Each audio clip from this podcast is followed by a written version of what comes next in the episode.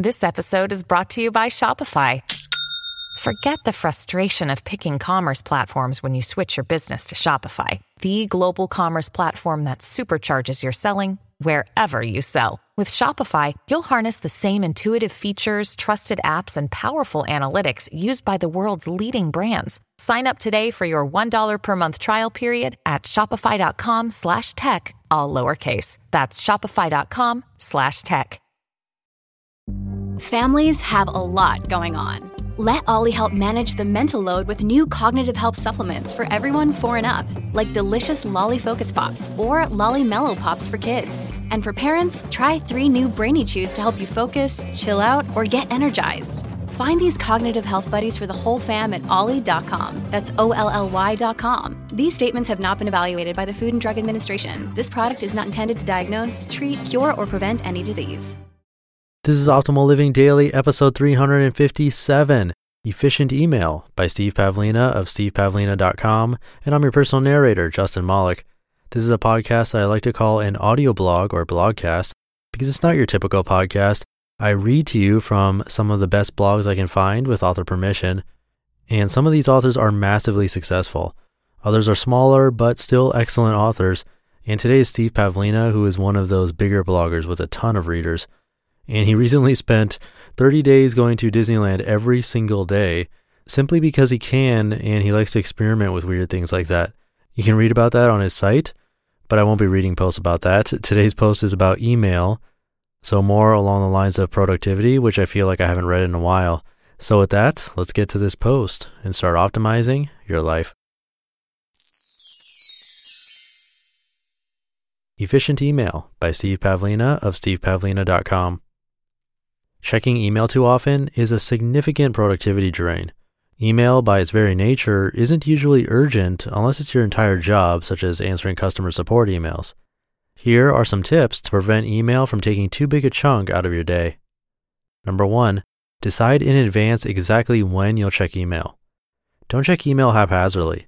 You can easily waste 30 to 60 minutes per day checking email too often. In most cases, you should be fine checking your email three times per day maximum. I typically check mine in the morning, at lunch, and at the end of the workday, and that's only if I'm involved in active open loop communications. If I don't have any active open loops, then I'll usually check email once or twice a day.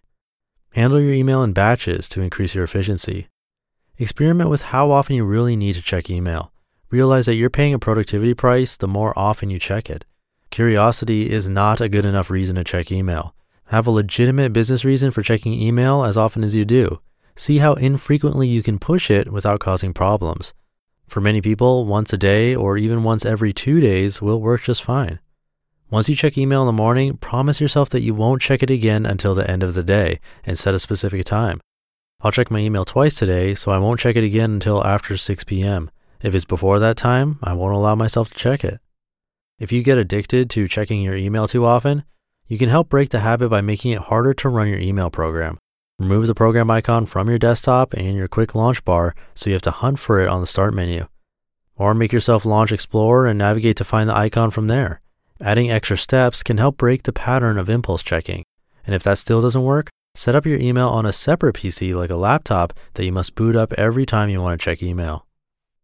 Number two, use email only for non urgent communication. Don't turn email into an urgency driven communication tool. It's not designed for that. If time is of the essence, then pick up the phone. If you have others pressuring you to check your email more often than once or twice a day, such as people that get frustrated if they don't get a reply from you within an hour or two, then you need to push back. Let such people know that they should never use email for truly urgent communication with you. If they need a fast reply, they must pick up the phone or visit you in person if you're both co located. Number three, disable email checking on program startup. Don't set your email program to auto check email every time you launch the program. You want to be able to send an email at any time during the day without automatically checking email too.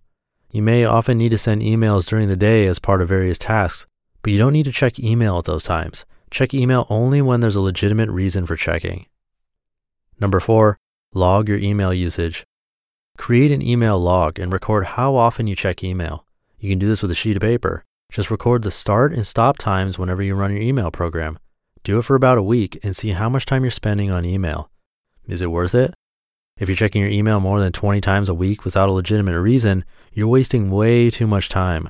Try giving yourself a daily or weekly email checking quota, and once you hit it, you can't check your email anymore until the next day or week when your quota resets. Offer yourself a reward like going to see a movie or going out to dinner the first week you come in under quota. Email is a powerful business and personal communication tool, but it's easily abused. Why? Because it's so easy. Checking and answering email is something you know you can do, so it provides an immediate sense of accomplishment, but it's a hollow victory. And if you spend your days masterfully checking and answering email, you'll go nowhere and crowd out those actions that could really move you ahead. Replace frivolous email abuse with purposeful intention. Use it to enhance your productivity instead of to destroy it. Consciously scrutinize the way you use email, decide what legitimate role it will play in your life, and set boundaries to enforce that role. You just listened to the post titled Efficient Email by Steve Pavlina of stevepavlina.com. This episode is brought to you by La Quinta by Wyndham. Your work can take you all over the place, like Texas. You've never been, but it's going to be great because you're staying at La Quinta by Wyndham. Their free bright side breakfast will give you energy for the day ahead. And after, you can unwind using their free high speed Wi Fi. Tonight, La Quinta. Tomorrow, you shine. Book your stay today at lq.com. When you need mealtime inspiration, it's worth shopping Kroger, where you'll find over 30,000 mouthwatering choices that excite your inner foodie. And no matter what tasty choice you make, you'll enjoy our everyday low prices, plus extra ways to save, like digital coupons worth over $600 each week. You can also save up to $1 off per gallon at the pump with fuel points. More savings and more inspiring flavors make shopping Kroger worth it every time. Kroger, fresh for everyone. Fuel restrictions apply. And I'm guessing this was written before smartphones were a huge thing and everyone checks their email on smartphones now. But this still applies. You can set your mail app to not check all the time. You can have it that you have to refresh the mail app to check your email, so that would work too. And now I've given away lots of books in the last couple of weeks, but I'm going to be giving away another from a guest author that I'm reading on the show this Saturday.